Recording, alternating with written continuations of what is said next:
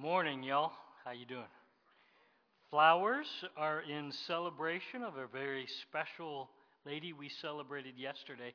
Teresa Robinson has been promoted. She's, as the family said, she's dancing with Jesus right now. So uh, that's what those flowers are about. And uh, we have a another uh, celebration of life tomorrow at one o'clock.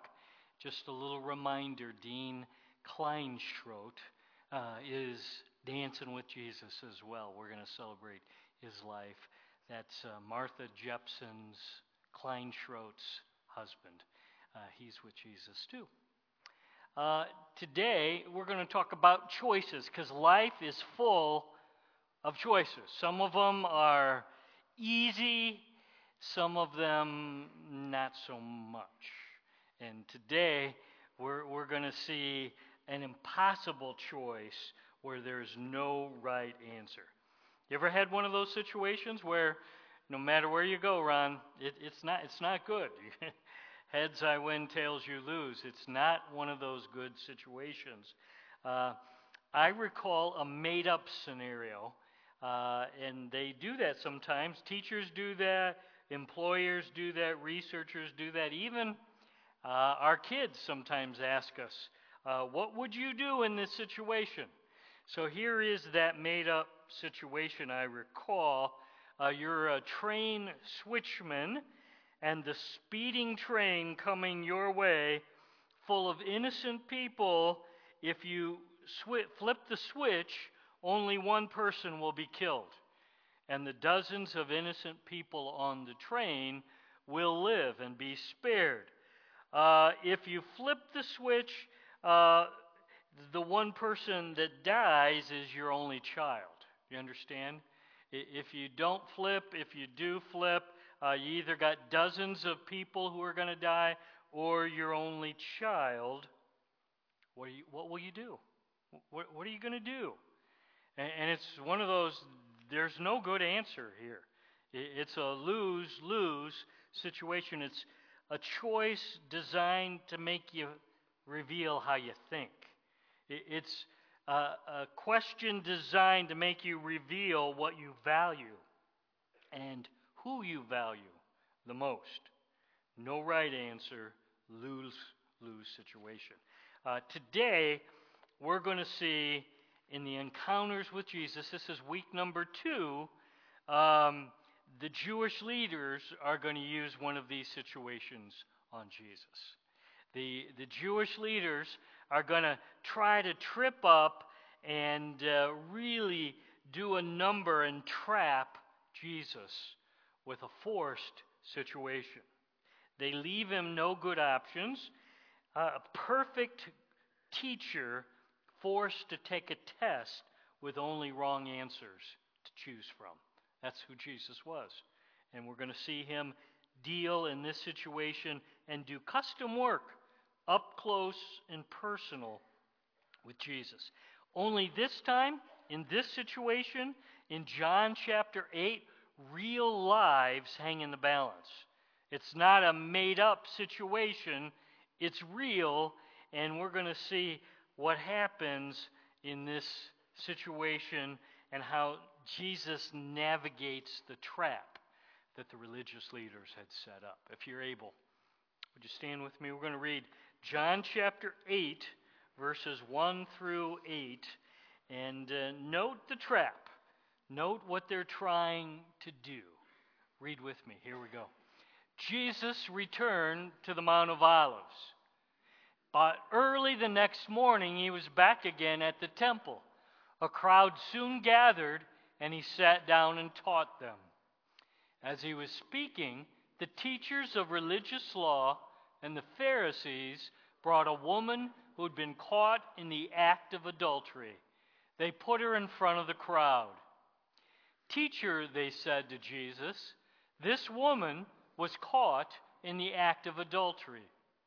The law of Moses says to stone her. What do you say? They were trying to trap him into saying something they could use against him. But Jesus stooped down and wrote in the dust with his finger. They kept demanding an answer, so he stood up again and said, All right, but let the one who has never sinned throw the first stone. Then he stooped down again and wrote in the dust. Let's pray. Lord, help us uh, to learn and be challenged and grow today as we dig in to your inspired words. We, we need you. We need you, Lord. Teach us lessons that you have for us personally as we watch you encounter the Jewish leaders and this woman. Lord, uh, help us to uh, navigate this interesting and uh, really revealing passage very well today. And we're going to need your help. So we invite your Holy Spirit, the third person of the Trinity. You're welcome today in your church. Would you come take charge? Come in streams of living water. Might they flow today in the church family here at Walloon. And all the church family gathered at Walloon Lake said with one loud voice, Nice job. You may be seated. You'll note that in most of our Bibles, there's a little note around this section of Scripture. I, I think we need to address that. Okay? What does it? It says uh, the most ancient Greek manuscripts don't include this section. It's missing in some of the most ancient Greek manuscripts. Uh, scholars, many scholars, debate the placement of this section of Scripture, whether it belongs, some say it should be in Luke's Gospel, uh, others argue it should be elsewhere in John chapter 8. Uh, let me give you just a little history lesson about canonicity. Uh, is it inspired? Has this section been God breathed? And here's one of the key principles what God inspires, He also preserves. So, what God has inspired for men to write down, filled with the Holy Spirit, writing down His words, He also preserves so it endures. And in God's sovereignty and providence, track with me, He put John 8, 1 to 11 in our Bibles. And down through the centuries, the church has believed this was God's book and benefited from this section of God's Word. So, despite questions, I get it. This has a little different history some, uh, from other sections in God's Word. God used a unique path to get this section of Scripture to us today. Okay? But I'm convinced, down to my toes, these verses is a genuine episode in the life of Jesus. This is God's book. In His providence, He preserved it for us, He's kept it.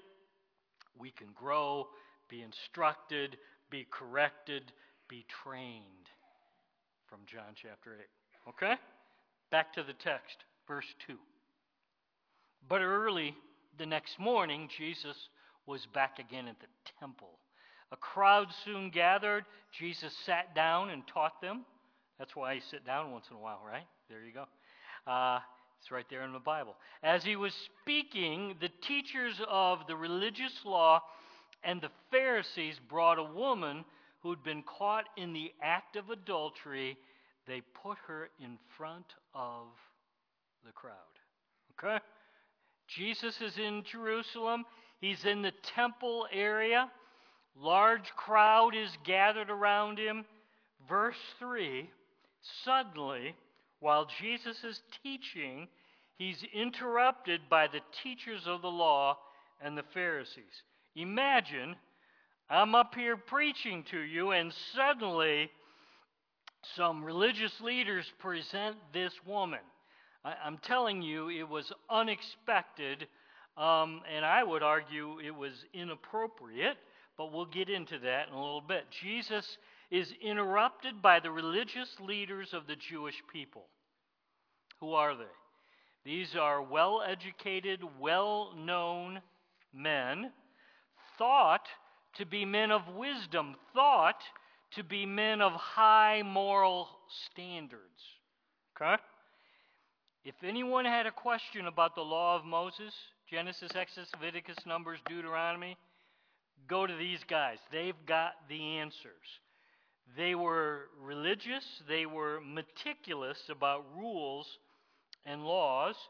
Uh, but we also know from the rest of the story and from the Gospels, they were not godly men. Their intentions were not good. And as this story unfolds, as we look further into John 8, 1 to 11, we're going to discover these religious leaders were proud, self confident, arrogant, ruthless, clever, cunning, and thoroughly hypocritical. They, they were a bunch of hypocrites. We'll talk about why that's true in a bit, okay? The teachers uh, of the law, the Pharisees, the religious leaders, understand they were threatened by Jesus.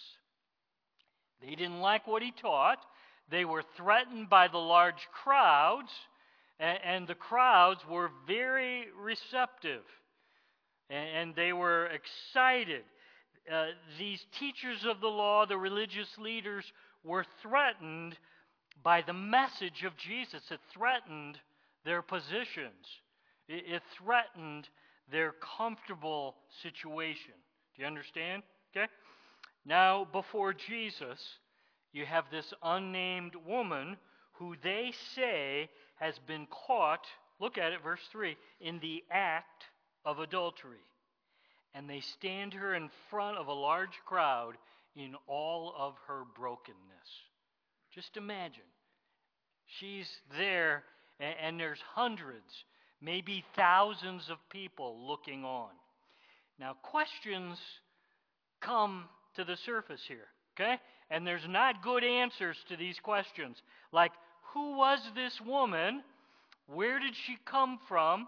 Is she single? Is she engaged? Is she married? How did they catch her in the act of adultery? And the number one question that doesn't get answered here where's the man? where's the man? Because by definition, uh, if she's caught in the act of adultery, that takes two people. Understand?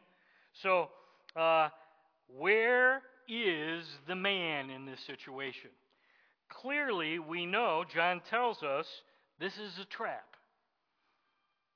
This is a setup, okay? Likely, this man was involved in the trap. It's likely that the religious leaders now have arranged for this man to uh, be seducing this woman, and then by arrangement, they let him go free. You understand? That's, that's evil. Okay? Some scholars and commentators even suggest maybe she was a prostitute. Maybe they knew they could pay her enough money, she'll go along with the situation, and then we want the guy to go running away. Okay? What seems clear here is these religious leaders could have cared less about the woman. They, they don't care about her. She's merely a pawn. She, she is literally facing execution over their devious plot. The only thing they care about right here is trapping Jesus. And why were they trying to trap Jesus? because they hated him. They were ready to do whatever it took to uh, bring him down and to reduce his popularity among the crowds. Back to the text. Verse 4 Teacher, they said to Jesus, This woman was caught in the act of adultery. The law of Moses says to stone her. What do you say? And then John tells us they were trying to trap Jesus into saying something they could use against him. This, this was all about trapping Jesus. It's a, it's a game of gotcha. It's a game of get Jesus, put Jesus on the horns of a dilemma, put him in the middle, and make Jesus lose his following. Now, let me show you what the problem was in the Old Testament. Dan, we'll put those up there. Leviticus 20 and verse 10. Here's the dilemma Jesus faced. Moses wrote If a man commits adultery with his neighbor's wife, both the man and the woman who've committed adultery must be put to what? Kill them both. Also, Deuteronomy 22 22, Moses writes if, if a man is discovered committing adultery, both he and the woman must die. In this way, you will purge Israel of such evil. Interesting, isn't it? Both verses that they're referring to begins with if a man. If a man. The emphasis in both of those passages in Leviticus, Deuteronomy, is the role of the man. And let me remind you, he's missing in action in John chapter 8. Yes, the woman is guilty. Eh, there's no argument there, but the greater guilt goes to the man. Do you understand? The man was the spiritual leader. The man is the one who is uh, found guilty first. He's the leader in God's eyes. So, the Jewish leaders have carefully set a trap. If Jesus says, Yep, go ahead, stone and kill her, he's going to be in trouble with Rome. Because Rome didn't allow the Jews to execute capital punishment. We're going to find out that later when Pilate is uh, trying to do the same thing to Jesus. The very same leaders have to go and get Pilate's permission to kill Jesus. Do you recall that? So if he, if he just says, go for it, now he's in trouble with Rome. If Jesus says, um, no, we're going to show mercy, he would have been seen as not obeying the teaching of Moses. Do, do you see the trap? Either way, they thought they had Jesus trapped. They, they thought this is the perfect lose lose situation, and we finally think we have them. Now, I want to show you um, in the temple area. See the red circled part? That is the fortress of Antonia. That's important because uh, the Romans knew the Jews sometimes got a little unsettled in this area. So the Romans built a fortress right there in, in, the, uh, in the temple area, in the temple court. In case of an uprising of the Jews, they're right there ready to go to action, okay, and take care. So everybody's listening to Jesus' response. Are you going to advocate throwing rocks and then the Roman army is going to swoop in and arrest Jesus? Or are you going to allow this woman to walk away free? And now everybody's going to say, well, he doesn't believe in the law of Moses. and many in the crowd would have walked away from Jesus. Do you understand the trap? Do you under, understand the we're going to get you, Jesus, right here? Go back to the text with me. Last part of verse 6. But Jesus stooped down and wrote in the dust with his finger. They kept demanding an answer, so he stood up again and he says, All right, but let the one who's never sinned throw the first stone. Then he stooped down and wrote in the dust. And when the accusers heard this, they slipped away one by one, beginning with the oldest, until Jesus was left in the middle of the crowd with the woman. Hmm. Wouldn't you like to know what Jesus was writing in the dust? I'd, I'd love. I, John, we need more details. We do. Apparently, apparently what he wrote wasn't critical for us to know, because otherwise John would have recorded it for us. Okay? Um, the word write in the Greek is only used here. Isn't that interesting? The only place the word write, what he wrote in the ground, it can mean to doodle.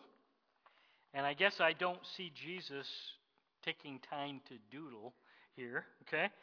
Or it can mean to make a list. Can mean either one. Here's a few guesses. Here's a few guesses. Jesus is stalling. many many commentators say we think Jesus he's just stalling to wait out the religious leaders and hoping this situation will clear up. And, and I guess I would say I don't think so because the Pharisees and the teachers of the law, the religious leaders, had this elaborate plan, and I think up to this point they thought they were winning. Any of you play chess? Anybody? Play chess? Show, show me. Yeah, yeah. I think they had said check, and they were waiting to say checkmate. we got you, Jesus. We, we got you. Uh, others believed that Jesus was writing out the Ten Commandments. And uh, perhaps he was writing out the men Pharisee Jacob, coveting, uh, Pharisee Sam, adultery in his heart. Pharisee Isaac, liar, uh, and writing out some of the men, some of the teachers of the law, and the Pharisees' sins.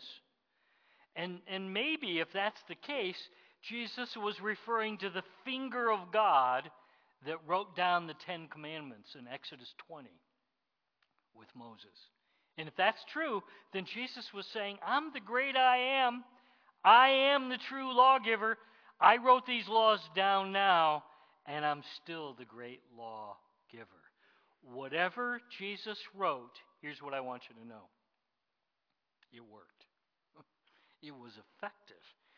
Because as the religious leaders saw Jesus writing again in the dirt, notice what it says. It says, when they heard this, when they saw this, they slipped away one by one, beginning with the oldest. Okay? Beginning with the oldest, uh, they just started walking away. Note the powerful word of Jesus. Verse 7 What prompted this? All right, but let the one who's never sinned you throw the. If, if any of you are perfect, then start throwing your stones. Jesus is saying, I don't want to debate Moses' law. I, I don't want to argue about the sentence with you, but I do dispute your qualifications for punishing this woman. I, I'm not going to argue with you. That's exactly what Moses' law says. But only those who are without sin, okay, now you can start throwing rocks. Before you pick up the first stone, take a good look in the mirror, boys. But before you start killing this woman, Examine your own life very closely. Make sure there's no malice, no deceit, no dishonesty. Before you start putting your devious plot into action, before you start throwing stones, make sure you look at you first. That's what Jesus is saying. These religious leaders, teachers of the law, Pharisees, they wanted to talk about the woman Jesus wanted to talk about them. Do you see the difference? We, we want the focus to be upon this guilty woman, and Jesus is saying, well, well you first, you got to think about you. I want to focus on you and your hypocrisy, your conniving, plotting, religious games, pretending to be pious and perfect, and now you're standing next to this woman and you're feeling pretty good about yourself. She doesn't deny her sin, but they won't even admit they have any sin. See the problem? She, she's guilty, clearly. They won't even own that they're sinners at all. And it says, go back again to verse 9, slowly they start walking away. from oldest to youngest. Oldest ones either recognize they had more sin. Okay, you know, Myron, you'll think back, we got 60 plus years worth of sin that we need to account. Oh, yeah, oh, yeah, and they're not. Or the older ones just said, no, I'm, I'm not going to fight this one. Had a little more sense than try to pretend that they were being perfect. I have a question. When the stones were about to fly, where was Jesus? What's your answer? right there at her side. Uh, second question now that everybody has walked away, where's Jesus? Hasn't moved. Right there at her side. Here's the key point Jesus will never abandon us. Isn't that good? Jesus doesn't walk away from the woman when the stones are about to fly. And then when everybody walks away, he's right there. And Jesus will never abandon or walk away from us. On the good days, when things are going great, Jesus is right there. But even when the rocks are about to fly in our lives, Jesus is right at our side. one by one, religious hypocrites disappear until no one but Jesus and the woman are left alone. So, Who's left now? Only the sinner and the Savior of sinners are left. Everyone else is gone. It's just the two of them. I love it. Back to the text, verse 10. Then Jesus stood up again and said to the woman, Where are your accusers? Didn't even one of them condemn you? No, Lord, she said. And Jesus said, Neither do I. Go and sin no more. Let's just talk about how Jesus treats this woman, this sinful woman. Okay? He stood and he faced her, looked her square in the face. He questioned her, Where are they? Where are your accusers? None of them are left to condemn you? Then Jesus forgives her, Neither do I condemn you. And then Jesus challenges her Go and sin no more. Leave your life of sin. Jesus treats this sinful woman with dignity and compassion. I love it. He treats her sin with total honesty. I love that. And Jesus puts the two together perfectly honesty, compassion, grace, forgiveness, and yet he doesn't whitewash the sin either. He offers her grace and mercy and hope and forgiveness, and then he says, Now I give you a brand new start. You, you get a fresh, clean slate. I, go right ahead. Brand new start. Jesus is the same, Hebrews 13:8 says. Jesus is the same yesterday. You guys know this verse? Today and he doesn't change. So Jesus offers you and I the same thing he offers this woman. Do you understand? Jesus says, I'm ready to give you grace and mercy and hope and forgiveness. And I'm ready to give you a new life, a brand new start. I love how Jesus treats this sinful woman because I know that's how he treats sinful us today. Still treats us the same way. Okay? We don't need anyone to remind us of our face plants. Isn't that true? I don't know about you. I remember my face plants just fine. We've all messed up in a variety of ways, James 3 2. We don't need someone to rub our noses in our past sins, in our present sins. We, we don't need that. But we do need to be reminded there's hope in Jesus. There's hope. The mercy of Jesus is new every morning. Now, what I find most interesting that Jesus was the only one qualified to throw a rock. Do you note that? The only one who was perfect and without sin and could fire the first rock. The only one that could throw a rock didn't. Isn't that powerful? the only one who, who really was qualified chose not to throw a rock at her. Wow. Now, I want to go back and talk just a little bit because the order of Jesus' words here really matter. I'm going to say it again. The order of Jesus' words here really matter. Uh, Pastor Ray Pritchard explains, we'll put a slide up here. Jesus didn't say, Sin no more, and then I won't condemn you. Jesus didn't say, Quit sinning, get your life cleaned up, and then we'll accept you. That's not what he said. Jesus says, I'll forgive you, and then I'll give you the power to clean up your act. we need to learn from that. Religion says change or we're going to condemn you. It uses fear and intimidation to make people feel like, oh, I got to get my act together. I got to pretend that, that I'm doing everything just great. The grace of Christ says, I've forgiven you. Now let me change your life from the inside out. Do you, do you see? That order matters. We don't change in order to be accepted by Jesus Christ.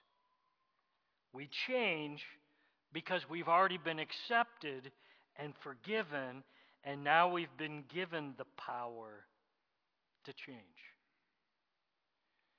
And too often, we in churches, we give the impression you're still a little too dirty to come in here.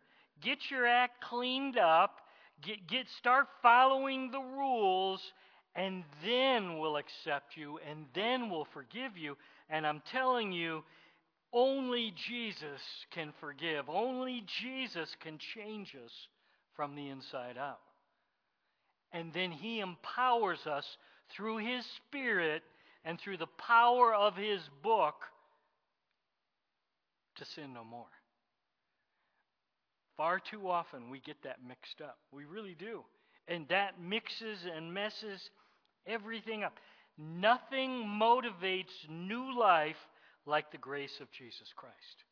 Nothing, nothing motivates us because grace does what rules and religion can never do. That's worth repeating, right? Right? Uh, nothing motivates us to go and sin no more like the grace of Jesus. And I'm telling you, I don't care how many rules and regulations we have, grace of Christ, His forgiveness, His Spirit living in us, that's what empowers and motivates us to go and sin no more. It has to be in that order. We get it mixed up, we really do. Please don't leave here today thinking, well, adultery is really no big deal. Don't leave here thinking from this passage, well, Jesus kind of downplays it, no big deal, I'll let it slide. No, no, that's not what's going on here at all. Jesus forgives sin, and then he empowers the woman to go and live a brand new life. That's what's happening. Okay? She's guilty. She's caught in the act of adultery, but Jesus offers her the grace of forgiveness, gives her a brand new start, a clean slate, and now she has the power of Jesus within her to go and sin no more. That's what's going on here. Jesus is not light on sin. He just has the perfect balance when it comes to sin. Now, hopefully, as you entered, you got a rock. So locate your rock now. Yeah? try to refrain from firing it forward at this time. I told a few of you, note I didn't pass everybody an egg out as you came in. This rock um, represents you. This rock represents me, okay? Uh, if you didn't get one, we have lots of rocks. We'll get you one as you exit. Um, but here's the truth all of us are this woman here in John chapter 8. We are all this we're all guilty sinners. Every one of us here, we deserve punishment. We deserve truly to be separated from a holy, righteous, perfect God Almighty. That's the truth. But as you look at this rock, just let it soak in that Jesus has offered us forgiveness from all of our sin. He offers us a clean slate. Jesus offers you and I brand new life in Him. And here's the part that we should never lose sight of He gives us the power to go and sin no more, to live strong for Him. The same power that raised Jesus from the dead lives where? Lives here, lives in you. Don't ever forget that. Okay? So he, he not only gives us a clean slate, he gives us the power to live strong for him. A few things about the rock. Will you drop your rock as far as throwing it at other people, including politicians of all stripes and varieties? Including leaders that you don't fully agree with. Can we just drop the rock? Okay? W- will you today see your name written in the dirt? Because when Jesus was writing in the dirt, he, he was writing Jeff. and in writing a whole series of sin that Jeff is guilty of. But he was doing the same for, he was writing your name in the dirt as well. And finally, as you think about this rock, will you realize and know that you and I are free from condemnation? We're no longer living under the condemning power of sin. We've been forgiven. We've been set free. Jesus forgives, Jesus restores, and Jesus asks us, okay, I've forgiven you. I've given you a brand new slate, a new start. Okay, now go and sin no more. That's the motivation for living strong for Jesus. Take this rock home with you and, and put it somewhere. I, I don't know for you. Uh, probably I'll put it on the nightstand but maybe dresser, sink, somewhere, maybe maybe right there as you open the fridge. I don't know where you'll see it the most. But will you let this rock remind you of two things? Okay? First, we're not without sin. Even though we know Jesus, we still are prone to wander. Amen? Prone to wander, Lord, I feel it. And uh, I know, Lord, that I still am a sinner saved by grace. And at the same time, perfect tension, Jesus and his forgiving grace and the power of his Spirit is living right here. And now, today, I can walk all week long in victory because of what Jesus has done and is doing in me. Both are true. We're still sinners and Jesus is alive. So don't miss that perfect balance, okay? Neither do I condemn thee, okay? I, am not going to condemn you. Any, I don't live that way anymore. And what is it? Go and sin no more. Leave your life of sin. What a great balance. Let that rock remind you of the perfect salvation Jesus brings us. Let's pray. Lord, uh, thank you. You uh, dealt with this woman perfectly, and we're in awe. the religious leaders thought they had that perfect trap, and they tried to spring it on you, Lord, and uh, you're awesome. So, first of all, Lord, we just acknowledge it's easy, it's natural to get focused on the sin of other people around us. It's so easy to even get angry and be all worked up because sinners around us are sinning. And when we do that, Lord, we usually ignore the sin in our own life.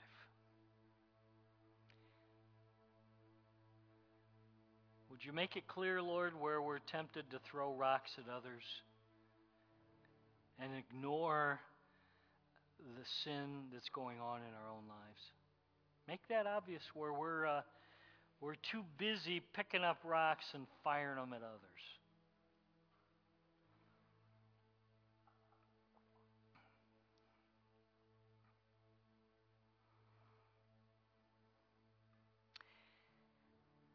And some of us, Lord, are here today, and the truth is,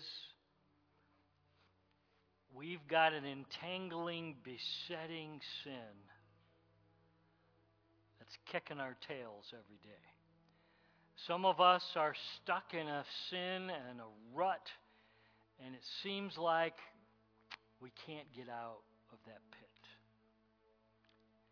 So, Lord, today we're reminded you're in the forgiving and restoring business, and you're also in the empowering business. The same power that raised Jesus from the dead lives in us.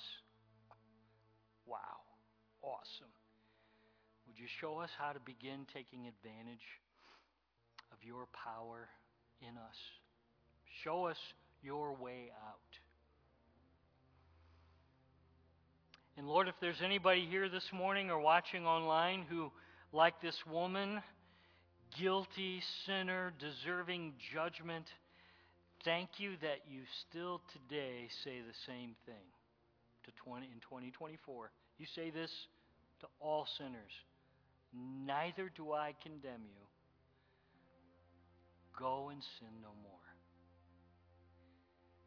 Here's the truth if you'll invite Jesus into your life by faith, He died on the cross, He shed His blood for all of our sin. If you'll receive Jesus and open the door of your life, He'll forgive you, He'll save you, He'll fill you with the power of His Spirit, just like He did with this woman. He'll do it today. Jesus, I believe and I receive change me from the inside out. If you're watching online, hit that prayer button. We'd love to pray with you. If you're here today in the building, make your way to the prayer corner after church. We'd love to celebrate and help you navigate your new life in Christ. Thank you, Lord. Thank you for your book. Thank you for how you dealt with uh, folks who were out to get you, Lord we still need your wisdom as we navigate this thing called life. Thanks that you're right here with us today in your church family. It's in Jesus' name we pray. Amen.